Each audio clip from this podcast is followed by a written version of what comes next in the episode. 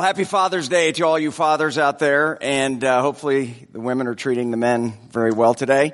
You, if you remember, and I, I had young kids, uh, they're all grown now, um, but uh, they used to say, "There's a Father's Day and there's a Mother's Day. When's Children's Day?" And you'd say, "Every day is Children's Day." Well, if you are married to Angie Magness, like I am, every day is Father's Day. It feels like that. Um, you know, today is a day when we can all sit in our recliners and watch some sports. Got the World Cup on, right? Um, and uh, you know, have your favorite beverage, maybe a bowl of ice cream, and prop your feet up, or as she calls this, any given Sunday, right? Is Father's Day for me. But uh, I really appreciate that introduction. I'm going to give you uh, hopefully a couple nuggets to take away. Um, I used to do this uh, full time when the book came out, went on the book tour, went on the speaking tour, and got hired by some airlines and some banks and some uh, small organizations like NASA to come and teach them how to fly, which was which uh, really wasn't the case, but teach them a little bit about leadership and some of the principles that I took away from my time in the military. So I'll do, I'll do a little background. I'll tell you a little bit about my journey and how I got here. Um, and then hopefully tell, Rod said he wanted a couple of war stories. So we'll, we'll tell a couple of uh, G-rated war stories. Okay. So, um, a little bit about myself: a husband, father, Christian. Love this church. Very, very sad to move away. Um, you know, we wanted to move where it was a little bit cooler. It's 55 degrees here in in uh, Calimesa today. I, I, don't know why we moved, but uh, so we we've been here in, uh, at first in Lake Arrowhead uh, for nine years or eight years, and then in Redlands for nine years and uh, love Sanctuary Church. Um, it's been a blessing. Um, so uh, uh, I now, as Rod said, I'm a real estate developer. Most of the big, beautiful white million square foot boxes that you see in San Bernardino, Redlands, Ontario, Rancho Cucamonga. I built many of those with a great team uh, based there. Uh, we redeveloped the Norton Air Force Base, and if you watch the news, some really, really big things are getting ready to happen there. Um, and then uh, one day I woke up and decided I had a book in me and I needed to get it out. So I wrote a book and, uh, and, uh, did that for a while. Uh, but now I consider myself an adventure traveler. Um, we just got back from Alaska yesterday or day before yesterday, and it's unreal. If you haven't been there, you got to go. If you want to feel puny and God is big, you just go to Alaska anytime. And and I think the state of Texas, where we uh, our family is, and and we hope to move one day, uh, fits inside of Alaska like three times. It's un- unbelievable. Um, then a little bit more. Uh, I am a military brat. My father was in the military. His father was in the military. His father before that. I had no choice but to join the military. Um, so I became an army officer. We'll talk a little bit more about that. Yes, I was uh, in special operations as a helicopter pilot. Um, it is really a, a heli- flying helicopter is really not flying; it's beating the air into submission. It's just noisy and loud, and and uh, it's a sound of freedom, and it's a lot of fun. And uh, did that for a long time, and and uh, now had to give up my toys to to do something else. But uh, how did I get here? How did I get here with you all? Um, you know, the guy uh, on my on the left, Rod Collins uh, really is responsible for me being here today, but also at Sanctuary Church, um, being a member here.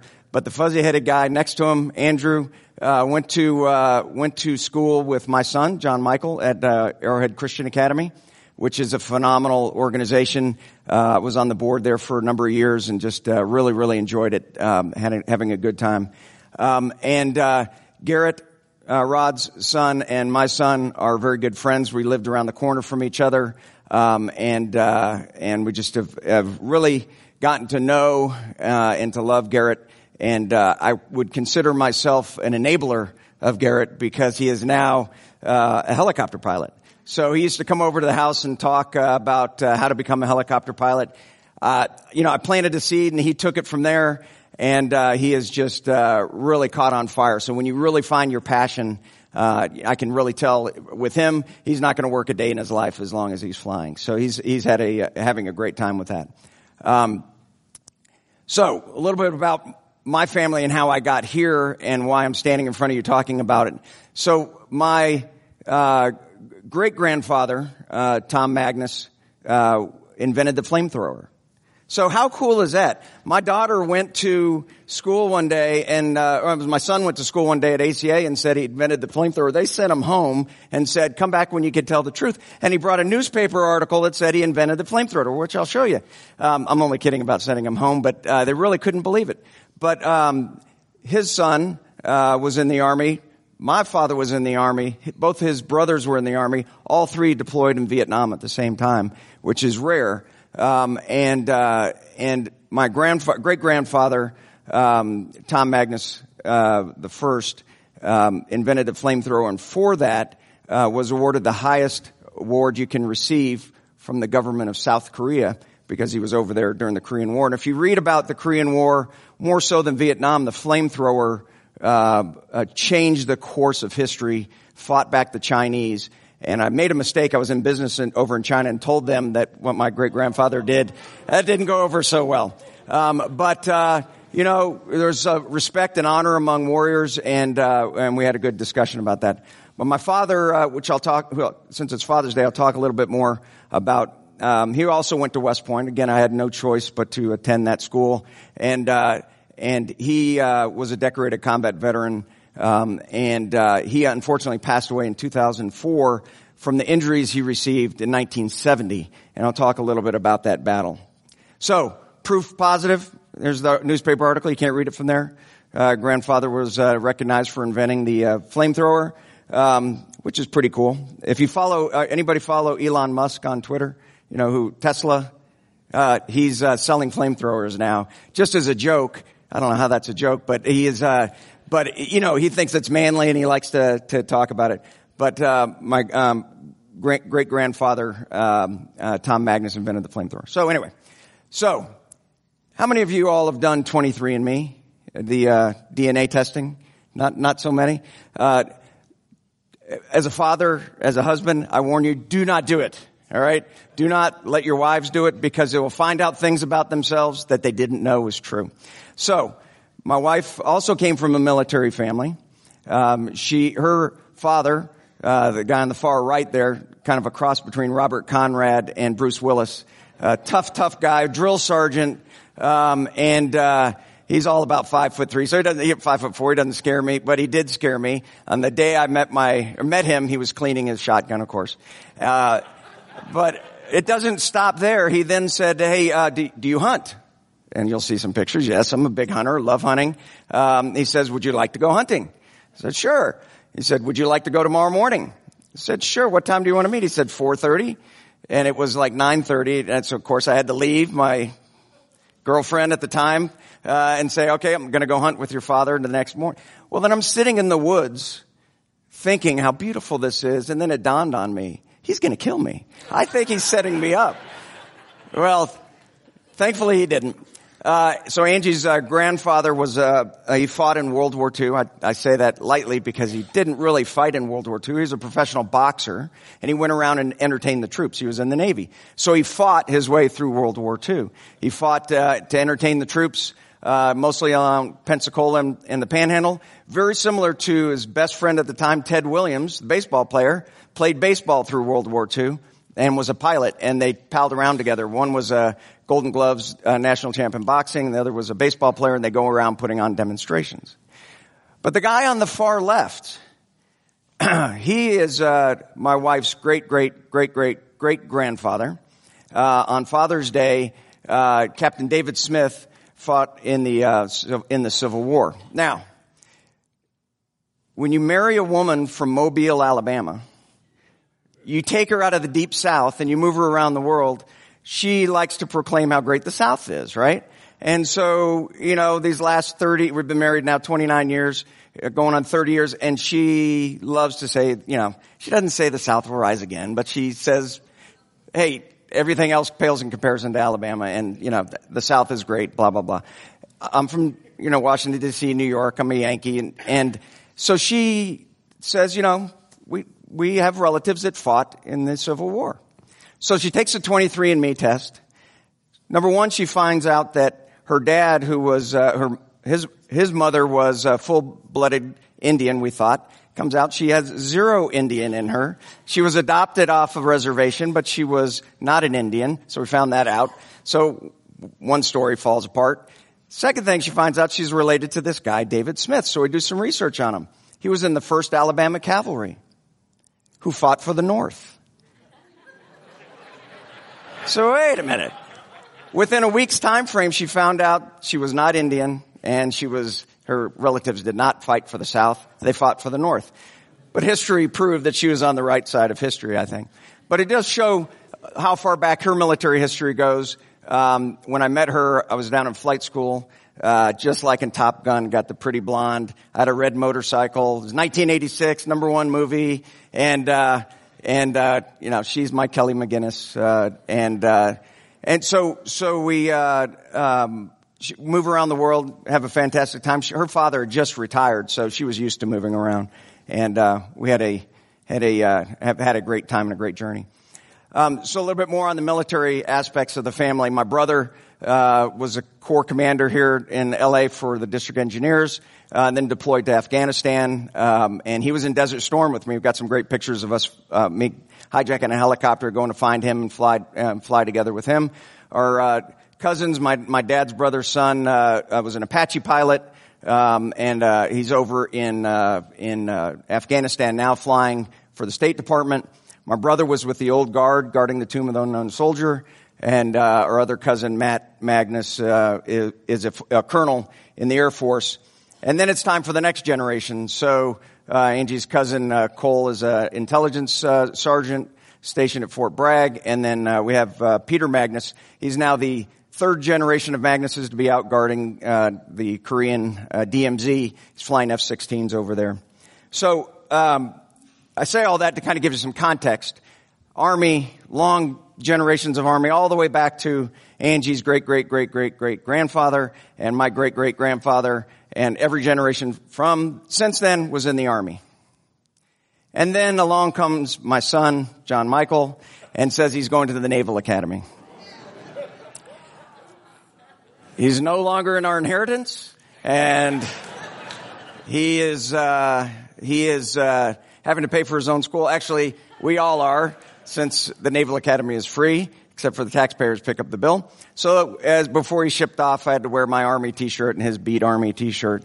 Um, and uh, if, if, you remember this point in time in history, Navy had won 13 games in a row in the Army Navy Classic, and then the last two years in a row, Army's won. No coincidence. This is my. I went to the game for the first time two years ago, and they won. And then last year they won. Um, so John Michael is now uh, going through Marine Corps training at Quantico. Um, so he thinks he wants to be a Marine. He's got one more year to decide, or actually three more months to decide, and one more year before he graduates. So we think he's uh, going to be a grunt snake eater, live in the dirt, and do crazy stuff. So, uh, so he's following in a long-standing history of uh, service to country, uh, and then go do what you want to do. So all of the Magness men um, who uh, who have pointed out there have all served the country and then uh, gone on into business, and that's what he says he wants to do. And I didn't I didn't make him do that, but I didn't have any money to pay for him to go to college anyway, so he got to go to the Naval Academy. So. Um, my father, West Point graduate, class of 61, um, was in Vietnam for two years. Any Vietnam vets out there? Got one in the back, a couple on the sides. Thank you very much for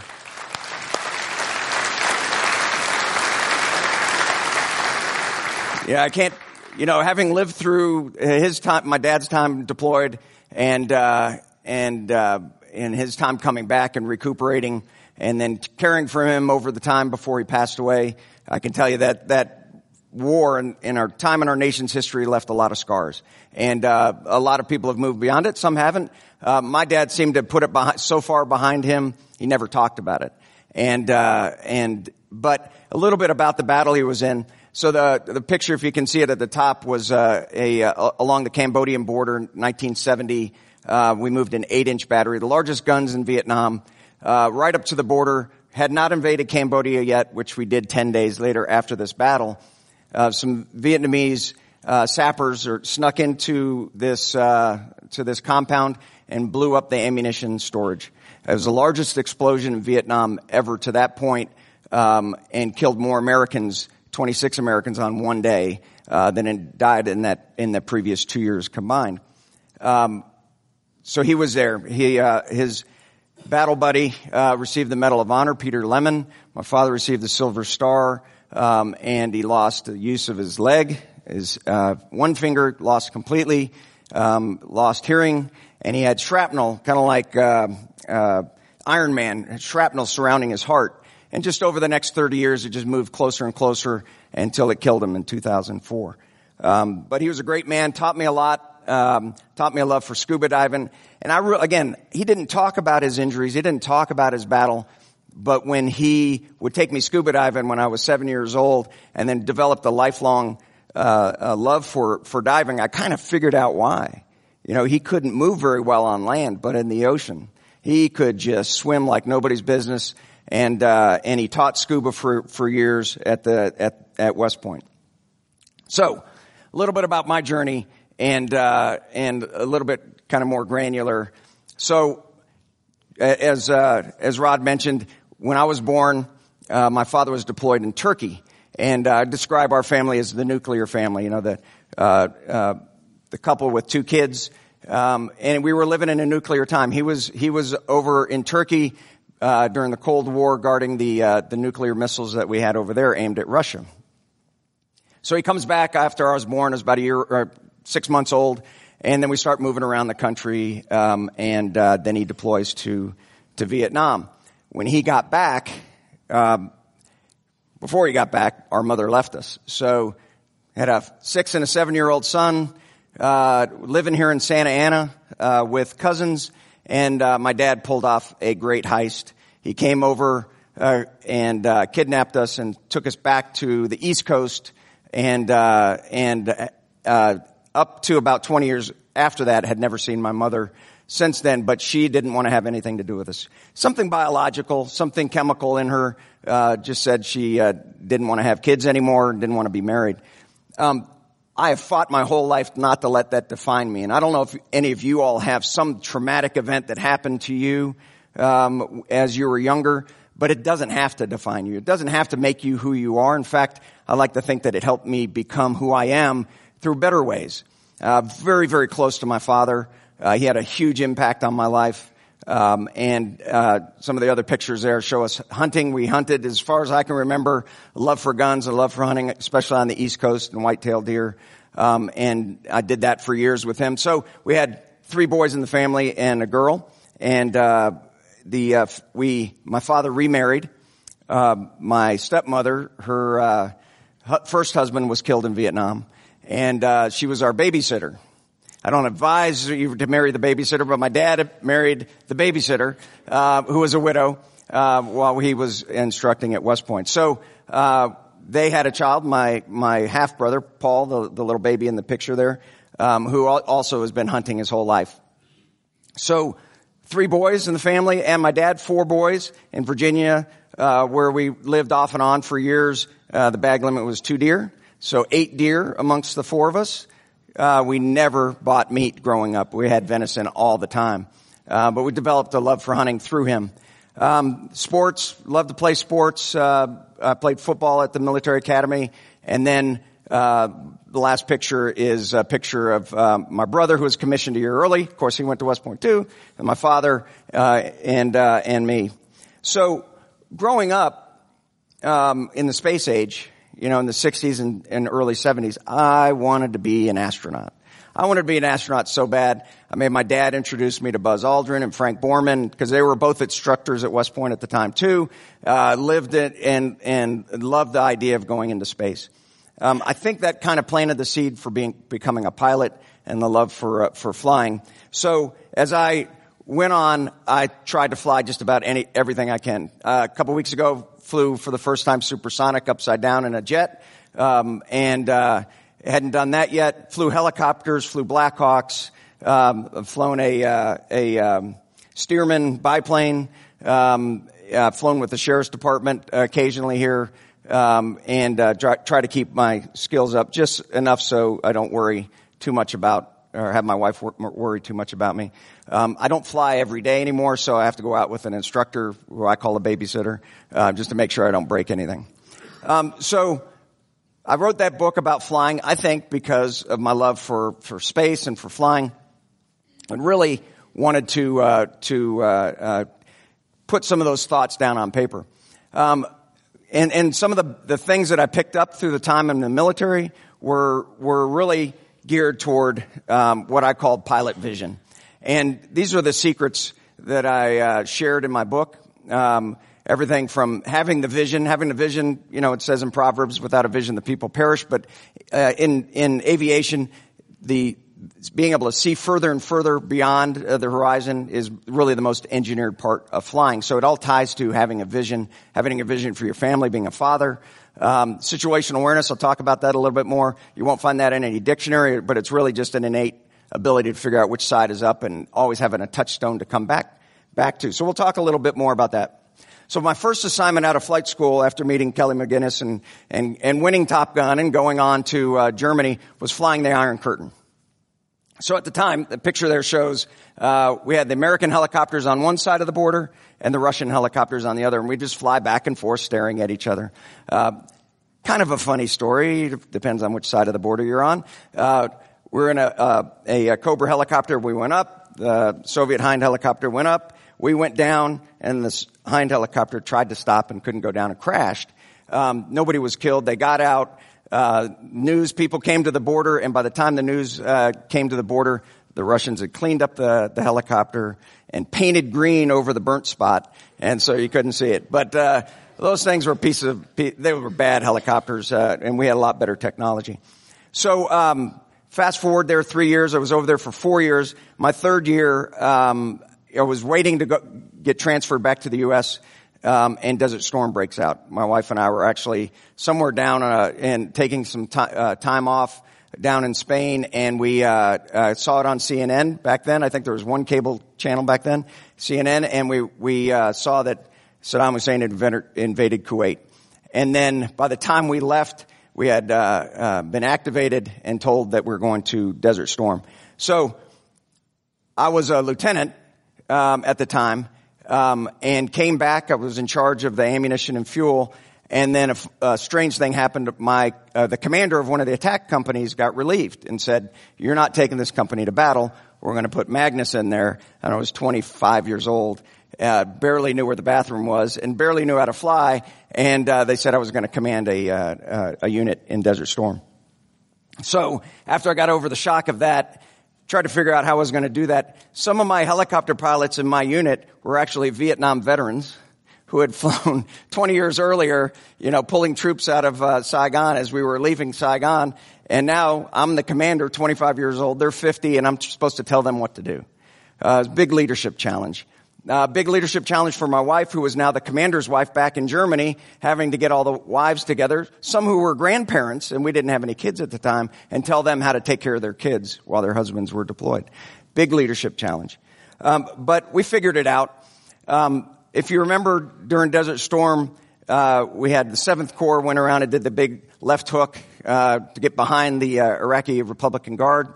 Um, the Republican Guard fled. Uh, there's one big battle. H.R. McMaster, our former national security advisor, was a tank commander. I'm a helicopter commander. He's on the ground. He shoots up the Iraqi tanks. Uh, it's a pretty successful battle. Um, but what happens? All the Iraqi tanks withdraw, and they start heading north, right to where our helicopters were. So, uh, interesting thing, all the Iraqi army starts surrendering to helicopters. Well, there's only two seats in a Cobra, and there's really no other place to put them. So the uh, you just start circling them and circling them, and you know eventually the ground vehicles come up and round them up. But an interesting thing then happened as the Republican guards fled north. They ran right smack into um, our headquarters, right smack into our uh, helicopters. We're sitting in a refuel area, and so we were told, "Hey, you got to get up. The Iraqi tanks are attacking." And uh, this is the first thing we saw. I don't see any tanks. I didn't see anything. All I could see were all the oil wells that uh, Saddam Hussein had lit on fire and was trying to destroy. So it was real interesting uh, to try to see pilot vision, going back to the book, trying to see further and further and not being able to see through those obscurations. So um, I'd read somewhere that this they had actually done this in Vietnam. So I said, "Hey, if it worked there, maybe it'll work here." I asked all the American tanks on a certain frequency to put out purple smoke and they put out the purple smoke. And of course, the ones who didn't put off the purple smoke were the bad guys. So our helicopters were able to engage them and prevent the Iraqi tanks from running into the headquarters. Um, so that was uh, an interesting battle that we were in. One of the only uh, helicopter on tank battles that occurred uh, during Desert Storm. It was only a four day war, so I don't know how much you know shooting really could go on then. But we were back in Germany soon after that, and then um, I saw as we were leaving Desert Storm and we were on the ramp washing all our helicopters, getting ready to load them out. I saw these guys running around with beards and long black hair, flying black helicopters, and I said, "Who are they?" I said, well, those are night stalkers. You're not one of those. And I said, well, I want to be that guy. First I wanted to be an astronaut. That didn't work out. So now I want to be a night stalker. So, uh, I went and talked to the recruiter and said, hey, look, I, I think I want to be a night stalker. He says, well, you don't understand. You got to go try out. You got to assess. It's a three week, uh, exercise to figure out if we want you. And then you, uh, will then put you into training to see if you can make it through. And then after that, we'll see if you can be a night stalker. So I said, okay, I'll try that. And this is the aircraft they wanted me to fly. It was a aircraft that was used back in Vietnam, only used in this unit. Um, hang some guns on it, and I'm back in business as a gun pilot. So um, I talk about in the book Pilot Vision about having situational awareness because when you're flying like this, you are need to be situationally aware. You need to know where your guy behind you is, the guy in front of you, are, uh, where they are, and where, where, your rocket pods and guns are pointed at all time because you're flying like this. This is in daytime, but we only flew at night and only flew uh, close together so that the enemy wouldn't see us on radar. So um, I flew like that for a while, and then was sent back for a transition to a helicopter. Now you don't have to you have to understand the, the animosity between Army and Navy is pretty intense, but the animosity between a, what we call a lift pilot and a gun pilot in the Army is even worse. I did not want to be a Black Hawk pilot because a Black Hawk pilot, all they did was haul people around. A gun pilot gets to shoot things. So I thought that was what I wanted to do. Um, so, um, we deployed to Somalia, uh, and if you've seen uh, the movie Black Hawk Down, you'll see that we flew during the daytime. Should never have happened. We had four aircraft shot down, which should never have happened. And uh, we had a special program called the Armed Blackhawk, which had rockets and guns on it, which the Defense Department didn't let us take over there because we were on a peacekeeping mission. So we uh, it didn't turn out uh, very well. We lost uh, 14 Americans uh, on one day and another the next day, and it was a tragic event, but it also changed the course of my life. Um, but the the people that you see here in the picture were true warriors uh, flew all night uh, and in support of uh, the Rangers on the ground. But I talk about in the book in Pilot Vision about communication. And in marriage and being a father, communication is everything, right? If you can't communicate your vision for your family, um, you might as well uh, not have a plan. But being able to communicate here in uh, Somalia, the biggest problem we had was the ground guys talking to the air and it was being relayed through a, a, command and control helicopter. So you couldn't talk directly to the guy on the ground. You had to talk to somebody else who then would relay your message, and it was often garbled, and it was often delayed. And you know, in life, if you can't communicate, um, I always say when you get on an airplane, always say good morning to the pilot because if he has laryngitis, don't get on that airplane. He's got to be able to communicate to the tower, right? He's got to communicate to the passengers. He's got to communicate to his co-pilot. So communication is important. We also learned something there in Somalia about planning too. So we went over there to grab a bad guy. We ended up grabbing a bunch of bad guys and then getting some helicopters shot down, but we weren't ready for this. So six months later, uh, we deployed to Haiti and we took an aircraft carrier with us. So a big lesson. If you're going to invade a country, you need an aircraft carrier. We didn't have that in Somalia.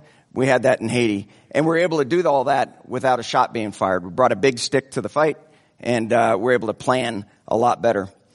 So I talk a little bit about pilot vision, talk a little bit about situational awareness and the power in planning. Those are all things that you can, as a father and uh, as a leader of your family, um, uh, can really incorporate. And there's others there too. Uh, one that I think is funny is uh, is soaring with technology because uh, one of the first speeches I gave, and we're cleaning out our house as we're moving, was the power of the internet. Back in 1994, I was giving a speech as I was getting out of the army in 1995, and uh, the t- subtitle was internet tool or time waster? Well, I think I can pretty much say today that it is a time waster, right? Well, depends if you're on Twitter and Snapchat and all that stuff. But, but, uh, that was 1995. We're still fight, fighting that battle now. So, Father's Day, takeaways. Um, you know, there is a quote out there that says uh, there are no atheists in, in foxholes. Uh, we don't know who said that, but it is pretty true. There's a lot of faith in the military. Don't let anybody tell you. Know, the, the atheists are trying to push uh, faith out of the military, and it's an ongoing battle. We've got a lot of people who are on the ground fighting that um, to try to keep our military, who was founded on Christian principles, rooted in Christ, Christian principles. But there's no atheists in foxholes. You're always going to pray to a higher being because everything is out of your control at sometimes, uh, at some time. Um, but situation, situational awareness and being able to plan like a pilot, I think are very ap- applicable to Father's Day. So, situational awareness. You know, when you're in a helicopter and you're doing diving fire and you're pulling out of the, the attack, um, you got really two things you need to look at. Your attitude indicator to make sure you're right side up and in your turn and the horizon to pick that out. So it's our touchstone. When we're doing diving fire at night, you lose the horizon, so you're really just looking at your attitude indicator pulling out. So it's the touchstone. It's the thing you keep coming back to time and time and time again. And I've found for me, it might be different for other people, but finding for me, my true north has really been the Bible. It really has been the thing. Later in life, uh, I was raised a Catholic, and I, they don't like to put Bibles in the pews, uh, but later on in life, I discovered really the power of uh, of the Bible and daily devotional and prayer. And lately, discovered the power of the 4:30 wake up. How many people wake up 4:30 or earlier? 4:30 or earlier. Um, so as men, one thing we're short on, uh, we're not short on love from our family. We're not short on on uh, material needs, but one thing we are short on is time. So I've found later on in life, and maybe you know all grandparents do this. They have to get up earlier and earlier because it takes longer and longer to do things. But 4:30 wake up um, has given me an hour back in my life, or a half an hour back in my life. So 4:30 wake up combined with a daily devotional and prayer and the Bible has really been my true north. It's my attitude indicator, really to get my attitude right as uh, as I you know come out of troubles like uh, in a steep dive. Uh, lastly, uh, power and planning. So I talk, talked about if we could have planned better in Somalia, uh, maybe things wouldn't have gone the way they did. We planned better in Haiti, things went a lot better there. Um, but pilot talks about beginning with the end in mind. When we we used to practice cross country night night vision goggle flights, flying from uh, Kentucky all the way out to California. It took a couple days, but we were going. Uh, we'd only fly at night, and we'd have to plan. But you wouldn't plan. Okay, where am I going first, second, third, and fourth? You'd always begin with the end in mind, right? You always go to the target where you're going, and you plan backwards from there. And do you have two checkpoints along the way? Now you have lots of checkpoints along the way, especially as you get closer to your target. You want to make sure you're getting closer and closer. So I call those guardrails or checkpoints, and pilots call them the same thing because you want to know that you're going for the right target. You want to know that you're going to accomplish your goal. You want to know that you're getting close to your mission accomplishment. And one way to do that that I found again later in life, I'm a writer, but I wasn't a journaler, and uh, I started journaling a year ago, and it has rapidly changed my life because the, in the five minute journal, if you, if you're, if you, uh, uh, want to Google that, there's a book called the five minute journal and you write down every day, how can I make this day the best it could be? You write that down in the morning at 4.30. How can you not have a great day? How can you not begin with the end in mind if you're, if you're really, uh, writing down, how can I make today great? And guess what? At the end of the day, you're supposed to write down in your journal, what could I have done better? So you get a do-over. You get a do-over to say, oh, I could have done this better to make this a great day. And then there's some other things in there. You write down the three things you're most grateful for every day. And it really has changed my life. So the fourth, combining the 4.30 wake up with the daily devotional and the five minute journal has really, really been great. There's some other ones I could throw out there like intermittent fasting, but uh, I won't talk about diets because nobody cares about those, especially on Father's Day. Um, but uh, you know, for, for me, those things have been some late in my life game changers. And, uh, I just want to show you that I was way, way ahead of my time. I will show you the very first selfie ever taken. 1988. If you ever want to know, go back in history, Google this. This is the first, no, it's not, it was my first selfie. So this is, uh, flying in, uh, 1988 along the, uh, the Iron Curtain in uh, in Germany before the wall came down. But I've enjoyed being here with you. I can't thank you enough, uh, Rod, for bringing me here. But uh, most importantly, for being a good steward of this group. This is a, an incredible uh, uh, team that uh, that puts on the worship service, and hope you all tell a friend and bring them back time and time again. Thank you.